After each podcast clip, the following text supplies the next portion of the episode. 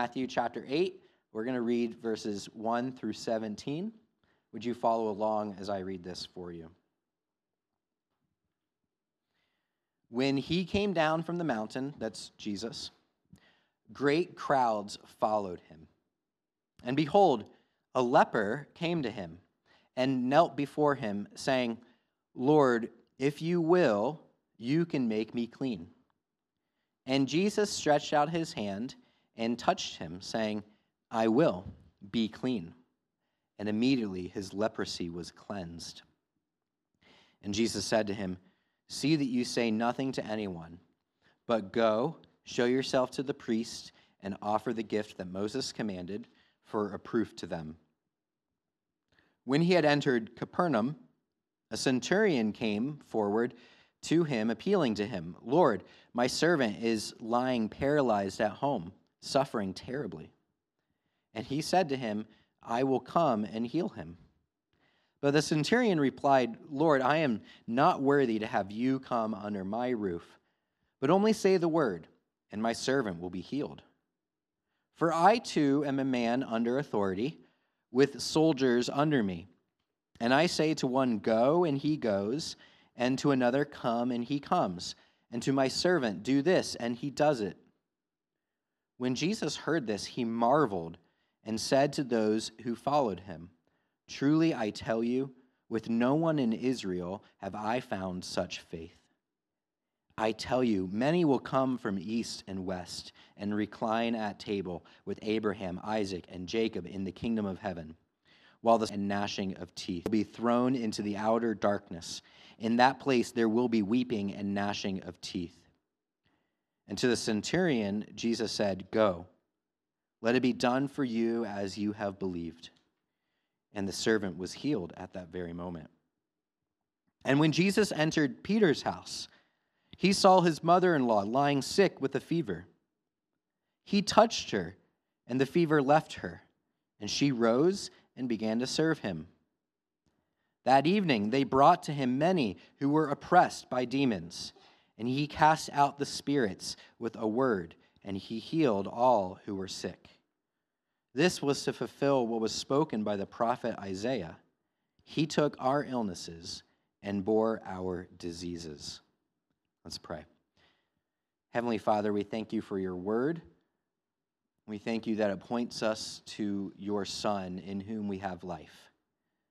I pray now, Spirit, would you um, speak to us image of Christ? Would you speak to our hearts and conform us to the image of Christ. Would you draw us near to yourself so that we too might find life?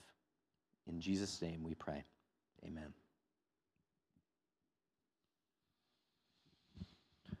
So last summer, we concluded chapter 7 of the Gospel of Matthew. We concluded the Sermon on the Mount, in which Jesus spent three chapters teaching about the law and teaching about the kingdom of God and teaching about righteousness and faithfulness and discipleship.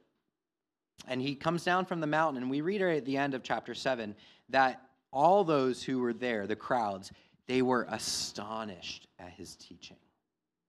They marveled at it because uh, he spoke with authority, he spoke with such power and truth. And now, Matthew, the author of this gospel, uh, he's going to tell us now a new section of things about Jesus, just a great teacher, we're going to read here that he is a great healer. Um, and that he heals, he cares for people, uh, he restores them, he makes them whole, um, especially those who are in need. One commentator says that Jesus is here stepping down from the mountain of revelation and entering into the valley of the shadow where sickness and demonic forces held sway. And he comes with healing, and the people are astonished. Um, this morning, I want you to see in this passage um, that Jesus is able to heal you. Um, that, that he wants to heal you, that he's able to heal you, and that he will heal you. And we're going to talk about what that looks like that he wants to heal you, he's able to heal you, and he will. Well, let's start. First thing I want you to know is that he wants to heal you. He does. In these passages, he especially groups these three together the, the story of the leper, the story of the centurion, and the story of Peter's mother in law to show, to emphasize Jesus' compassion. His compassion, his heart, particularly towards those who are on the outside. You know, the leper who was sick and isolated from the community, he was in great need, and Jesus cared for him. Um, the centurion was a Gentile who had no right to ask Jesus to, to help. He was on the outside of the Jewish community, and yet Jesus cares for him and wants to help him. Peter's mother in law was a woman in a very man centered society that did not have equal rights. She was on the outside, and Jesus cares for her and wants to heal her. And in particular, let's look at the story with the leper to focus in on this great compassion of Jesus. This leper, he comes to Jesus Lord, if you will, you can make me clean. The leper isn't lacking here confidence that Jesus' ability to heal. His concern is whether Jesus wants to heal him. Jesus, if you're willing, you can do it. Uh, if you want to, and that might seem odd to us, of course, of course, Jesus wants to heal people. I mean, that's just, that's who Jesus is, right? He's a miracle worker. Of course, Jesus wants to heal people. But for this leper, um, for a significant part of his life, he would not have received that kind of uh, uh, compassion. Remember, a leper in those days was someone who suffered from a skin disease. And it was most likely contagious, so you didn't want to be around someone or touch someone who had this disease. This was a skin condition that would creep along your skin and infect your skin and destroy your health. Um, it was thought to be forever. I mean, it was second only to raising someone from the dead in terms of its ability to be healed. And so the leper did not question Jesus' ability to heal him. His concern was whether Jesus cared enough about him to come close to him and heal him. But his request was not just to heal him. What does he ask? If you are willing, will you make me clean?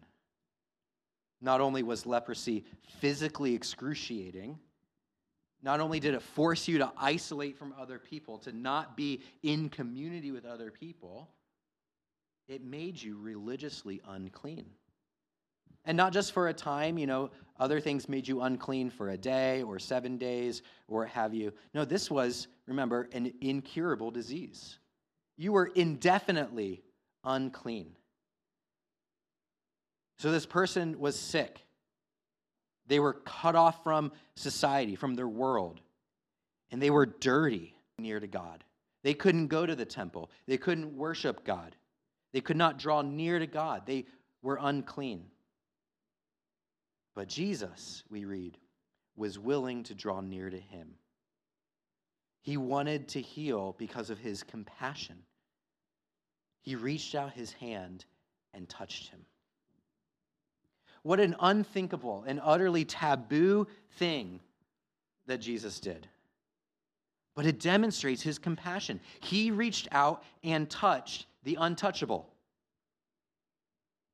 Far from being unclean himself, Jesus makes the unclean clean again.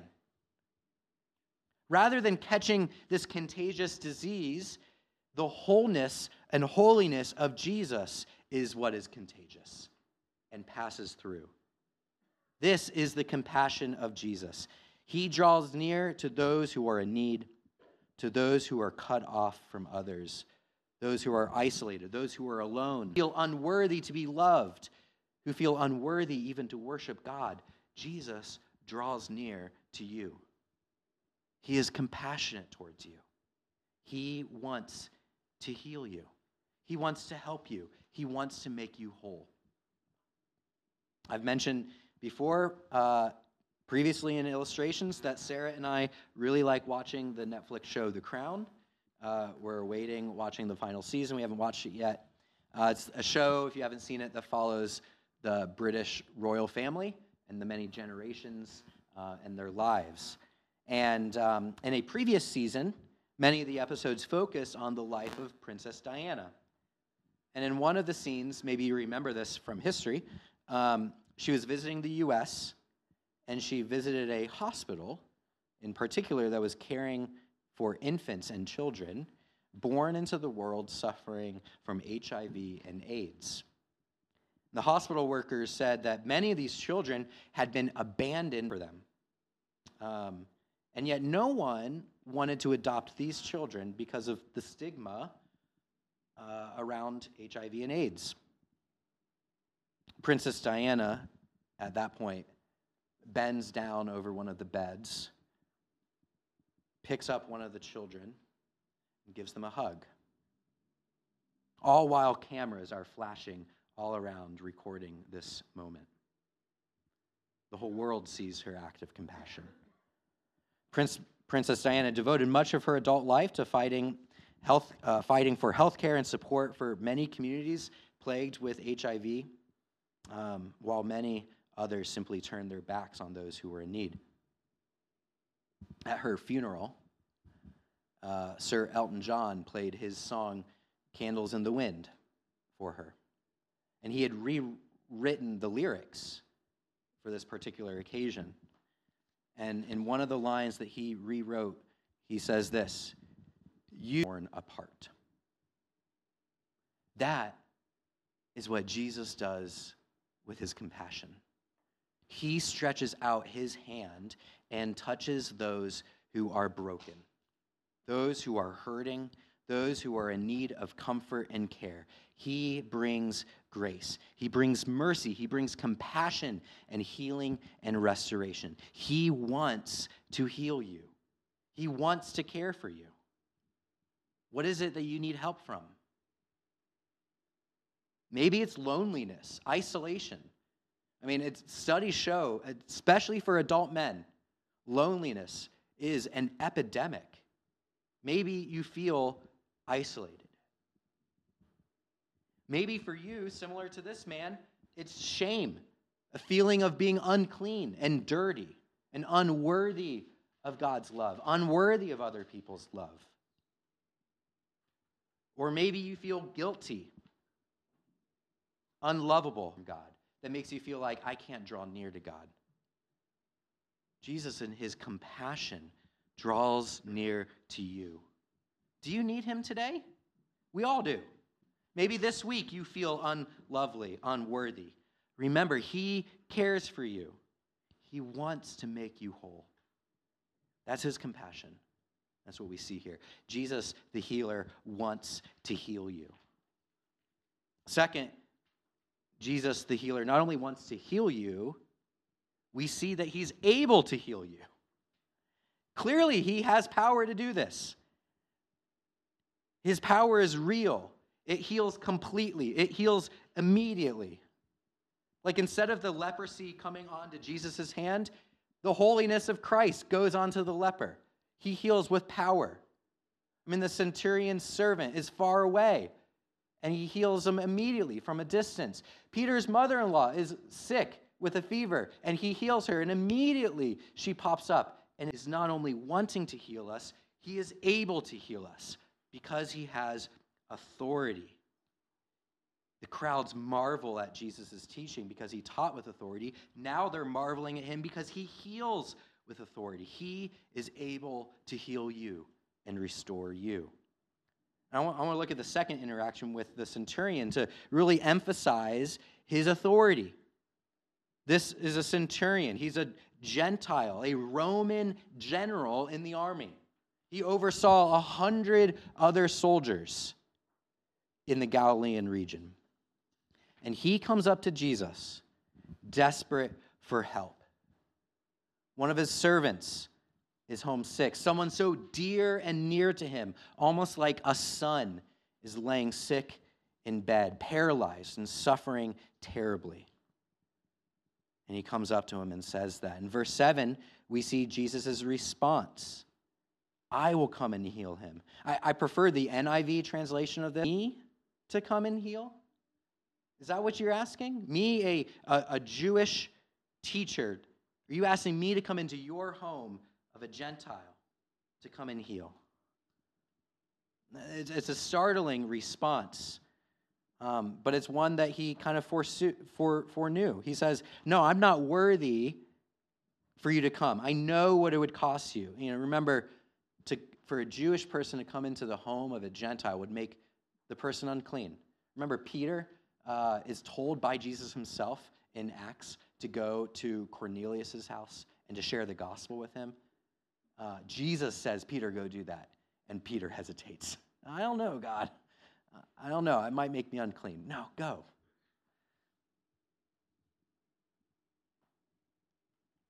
Jesus is saying, Do you want me to come? I'm a Jew, and you're a Gentile. The question, this, this potential obstacle Jesus creates, it really sets up an opportunity for the verse 8.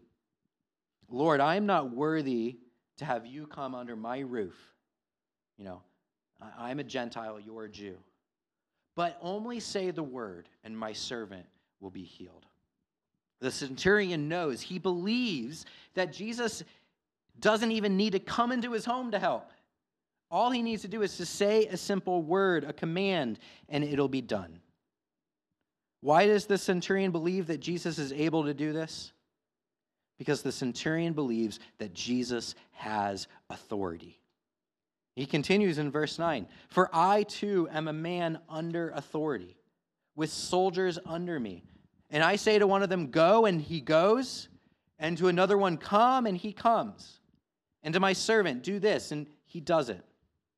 What this man is saying is this I am a Roman centurion.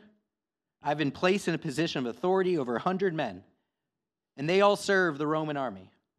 The authority that's been given to me has been given to me by those above me, soldiers to do this or that. They obey me.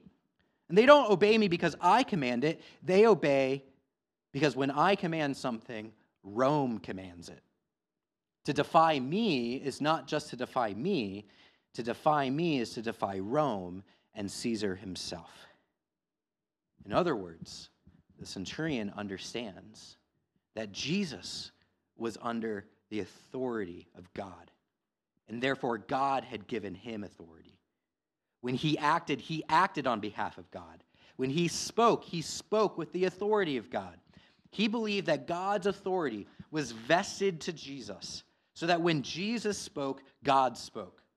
To defy Jesus, then, is to defy God. Therefore, Jesus' word must be vested with the same authority of God, that is, even authority to heal sickness. What great faith! True faith. That this is the kind of faith that causes, in verse 10, for Jesus to.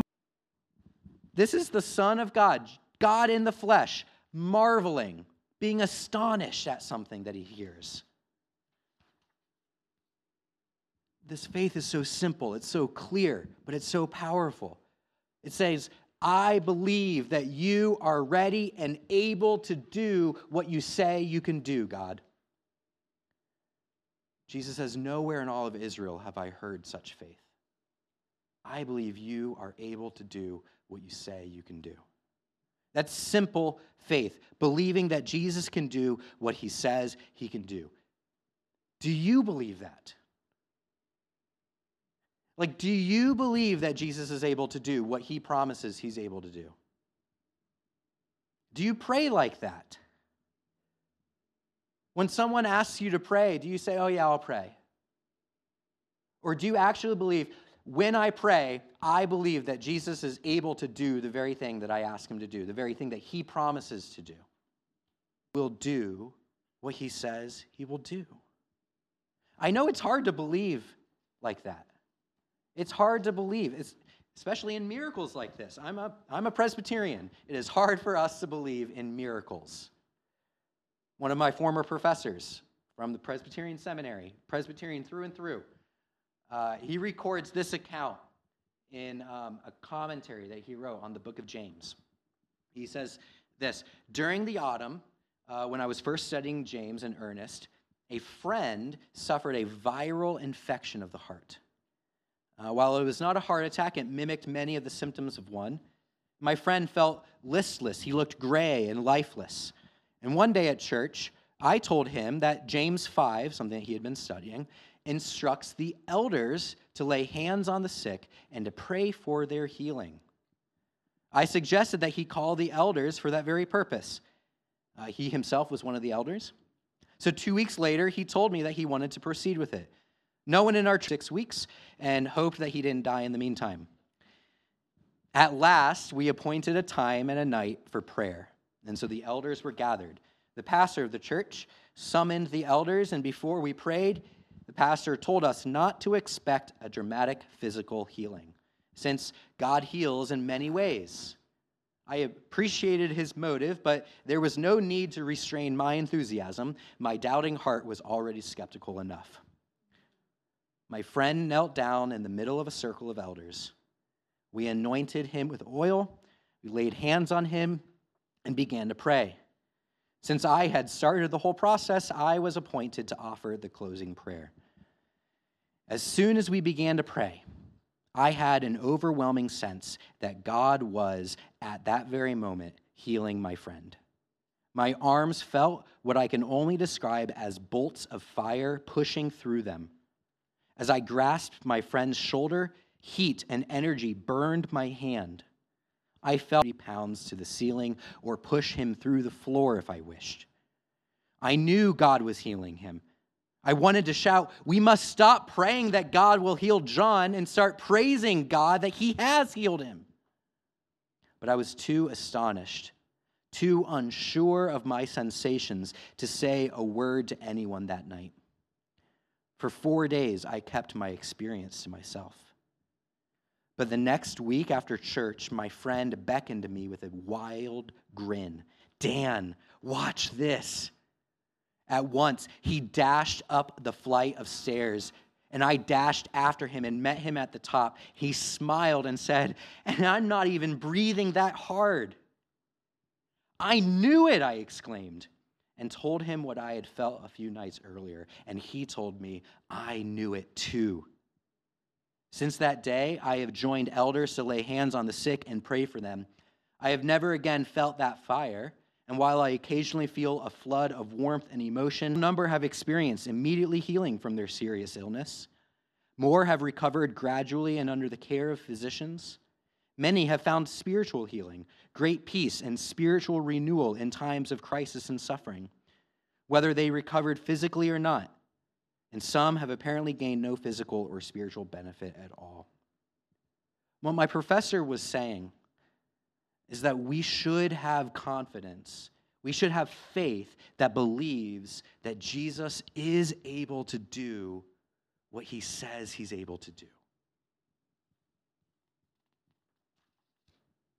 He's able to do it.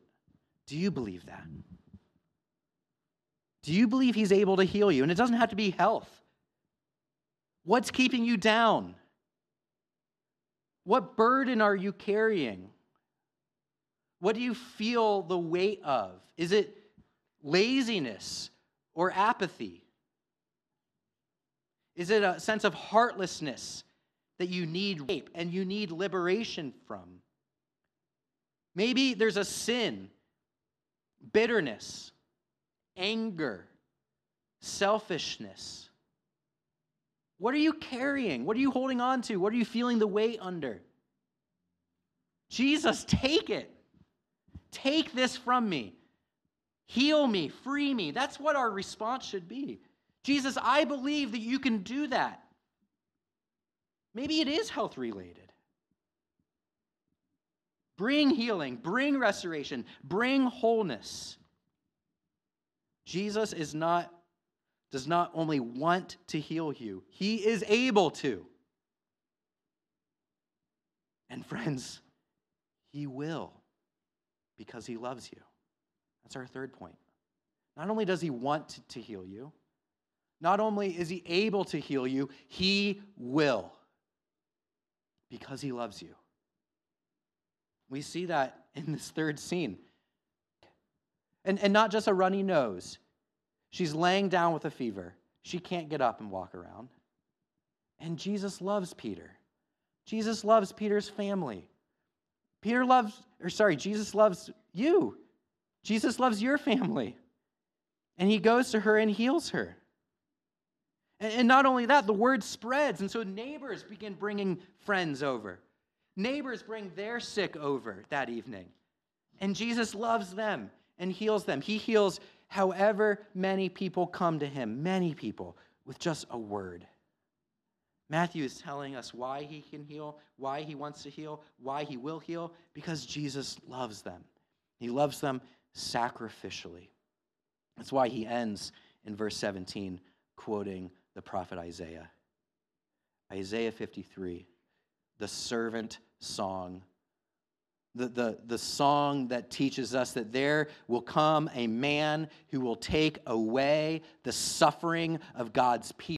He heals because he loves sacrificially. He takes from them what they are bearing, what they are carrying. He took our illnesses, he bore our diseases. That's what this whole passage is about. Isaiah 53 continues He was pierced for our transgressions, He was crushed for our iniquities. It's not just healing physically, it's healing spiritually. That Jesus will heal us, taking from us the very thing that we are suffering under, the very thing that plagues our soul.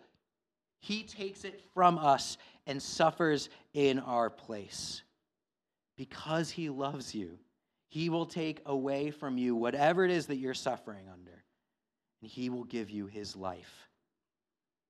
Physically, he will heal you.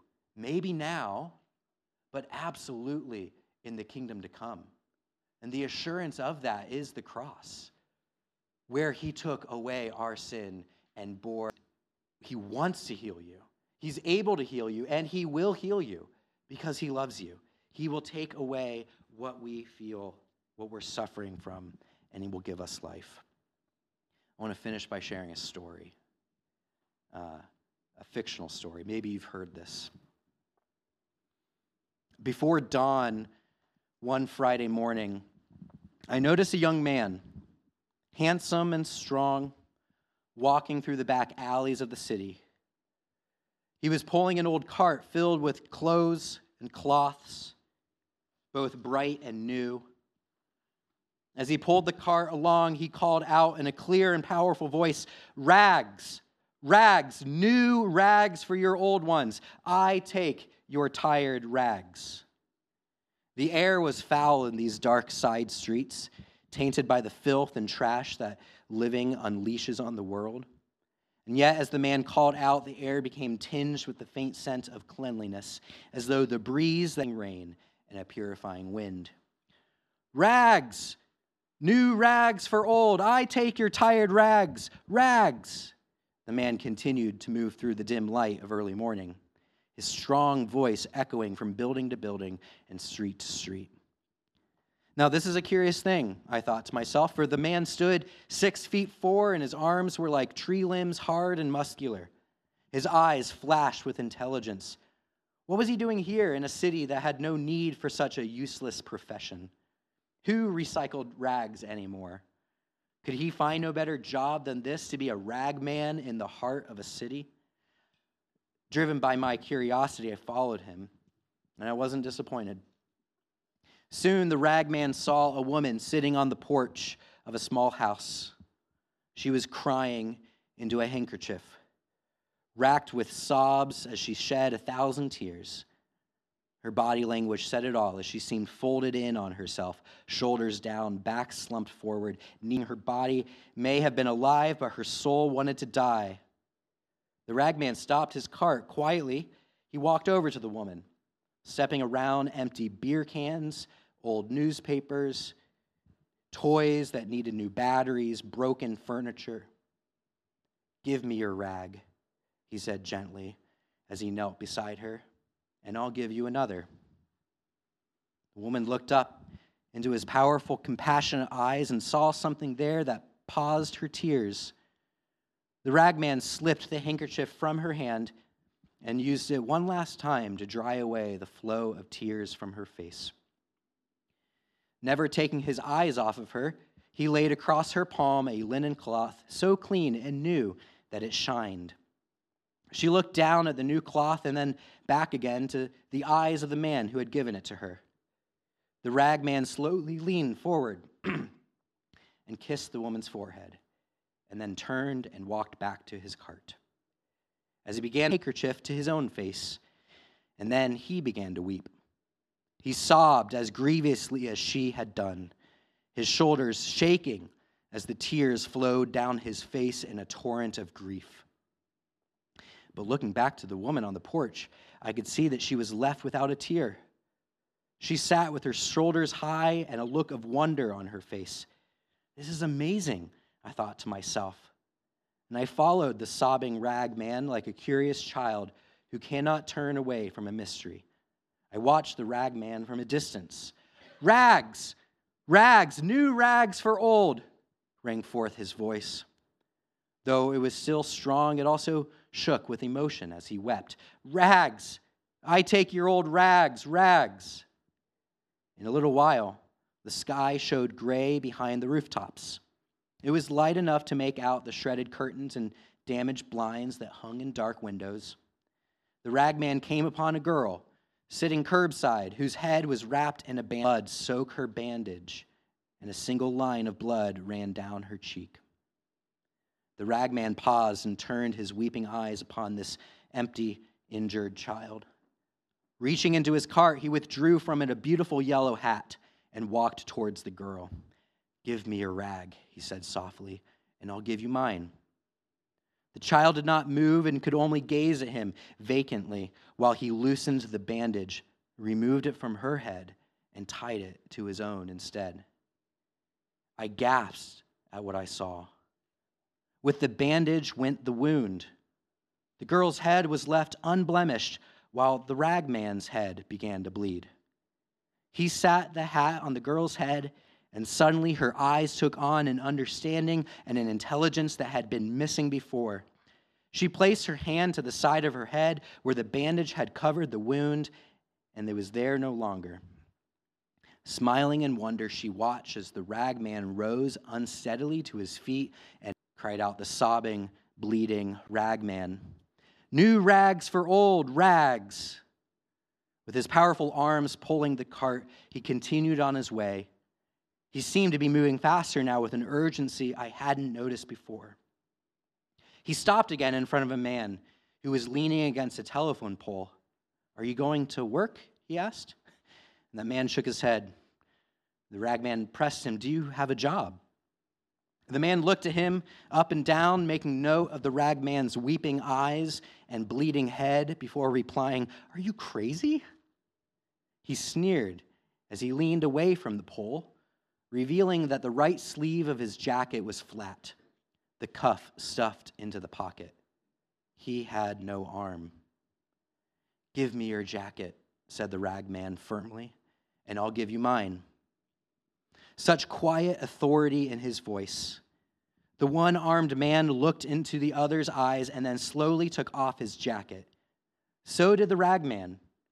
I rubbed my eyes in disbelief as I trembled at what I saw. The ragman's arm stayed in its sleeve, and when the other put on the ragman's jacket, he had two good arms, strong as tree limbs. The ragman was left with one. Go to work, he said as he moved back to his cart. Struggling to make do with his one arm, the ragman began to pull his cart again, this time much faster and with greater urgency. He came upon an unconscious old drunk lying beneath an army blanket, hunched, weazened, and sick. He looked, he took that blanket and wrapped it around himself, but for the drunk he left new clothes and now I have to run to keep up with the ragman. He was weeping uncontrollably, bleeding freely from the forehead. He struggled to pull his cart with his one arm while stumbling from drunkenness, falling again and again and again, exhausted, old, and sick. Yet he moved with terrible speed, nearly sprinting through the alleys of the city, covering block after block, mile upon mile. I wept to see the changes in this man. I hurt to see his sorrow and ached each time I saw him stumble and fall. When he began to move through the industrial area of the city away from the houses and apartments, I wanted to stop following and turn away from my grief, to leave it behind and go back to my normal life. But I could not. I needed to see this sad, amazing story to its end. Who was this ragman?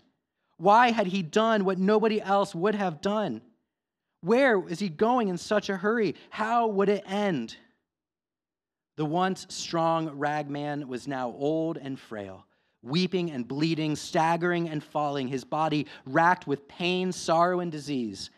I watched as he came to an old abandoned lot and was filled with piles of trash, old furniture, and rusted out shells of cars and construction equipment. He moved among the garbage pits and piles of human refuse and finally climbed on the top of a small hill made from the trash of a thousand lives. He struggled to pull his cart and its sad, pathetic burden. With tormented labor, he cleared a little space on that hill. With a deep sigh, he slowly made a bed from the contents of his cart and lay down on it. He pillowed his head on a handkerchief and a jacket. He covered his old, aching bones with an army blanket. His body shook under the load of its injuries and the pain and the disease. His eyes wept, and the wound under his bandage continued to bleed. With one last deep sigh, he closed his eyes and died. Oh, how I cried to witness that death. I sat down in an old abandoned car and wailed and mourned as one who has no hope. I wept because I had come to love the ragman. As I had followed him, I had watched him work wonders and change lives so profoundly that it didn't seem fair that he was gone. He had taken those things that were spoiled and damaged beyond repair and had replaced them with the new and the whole. He had offered hope to the damaged and the lost of the city. But if the ragman was gone, then my hope was gone as well.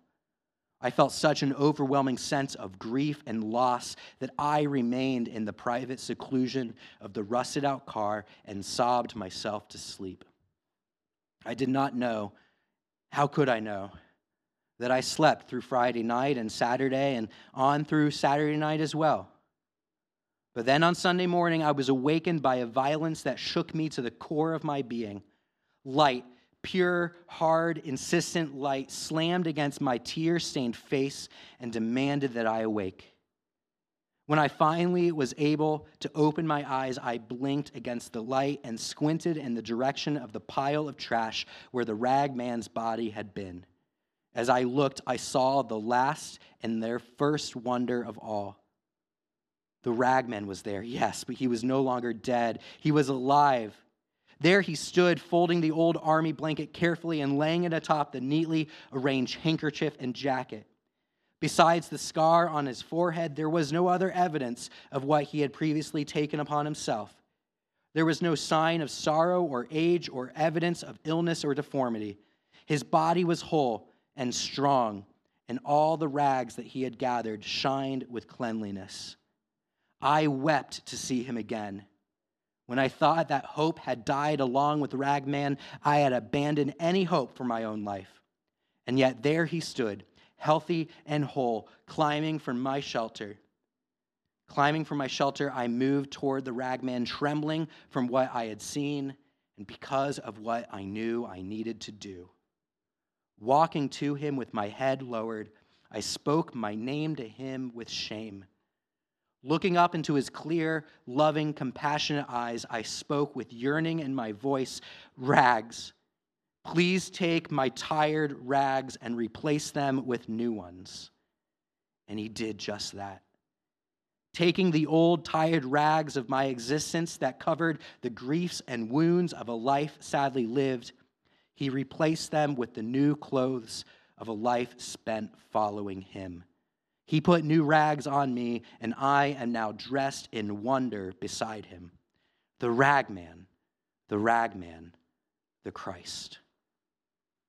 Friends, Jesus stands ready and willing and able to heal you. Whatever it is that you feel the weight and burden of, bring it to him. He wants to heal you. He's able to heal you, and He will. Let's pray.